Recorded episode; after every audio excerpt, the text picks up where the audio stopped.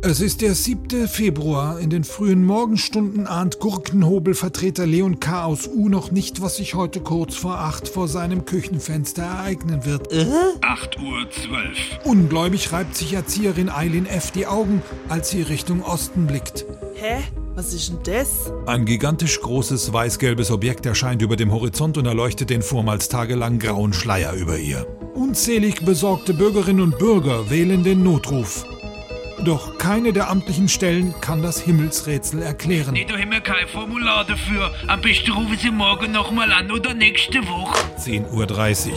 Die Bundeswehr lässt von mehreren Stützpunkten Abfangjäger aufsteigen. Aufgrund einer unklaren nationalen Sicherheitslage bringt man Bundeskanzler Scholz in einen abhörsicheren Einbauschrank des Kanzleramtes. Ja, schönen Dank. Aber muss das wirklich sein? In einschlägigen Medien und Netzwerken wird bereits wild spekuliert. Ist es ein weiterer gigantischer Spionageballon? Sind es Aliens? Oder gar zeitlich stark verspätete Nachwirkungen von Corona-Impfungen? Karl Lauterbach beruft eine Sonderpressekonferenz. Also die Studienlage ist derzeit noch verworren, aber ausschließen kann man natürlich nichts. 11.32 Uhr. Die Seniorin Britta B. erinnert sich zum Glück. Das ist aber schön, dass die Sonne mal wieder scheint.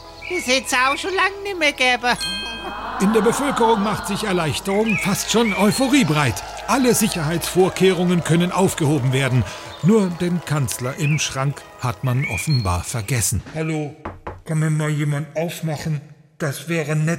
Schönen Dank. Hallo.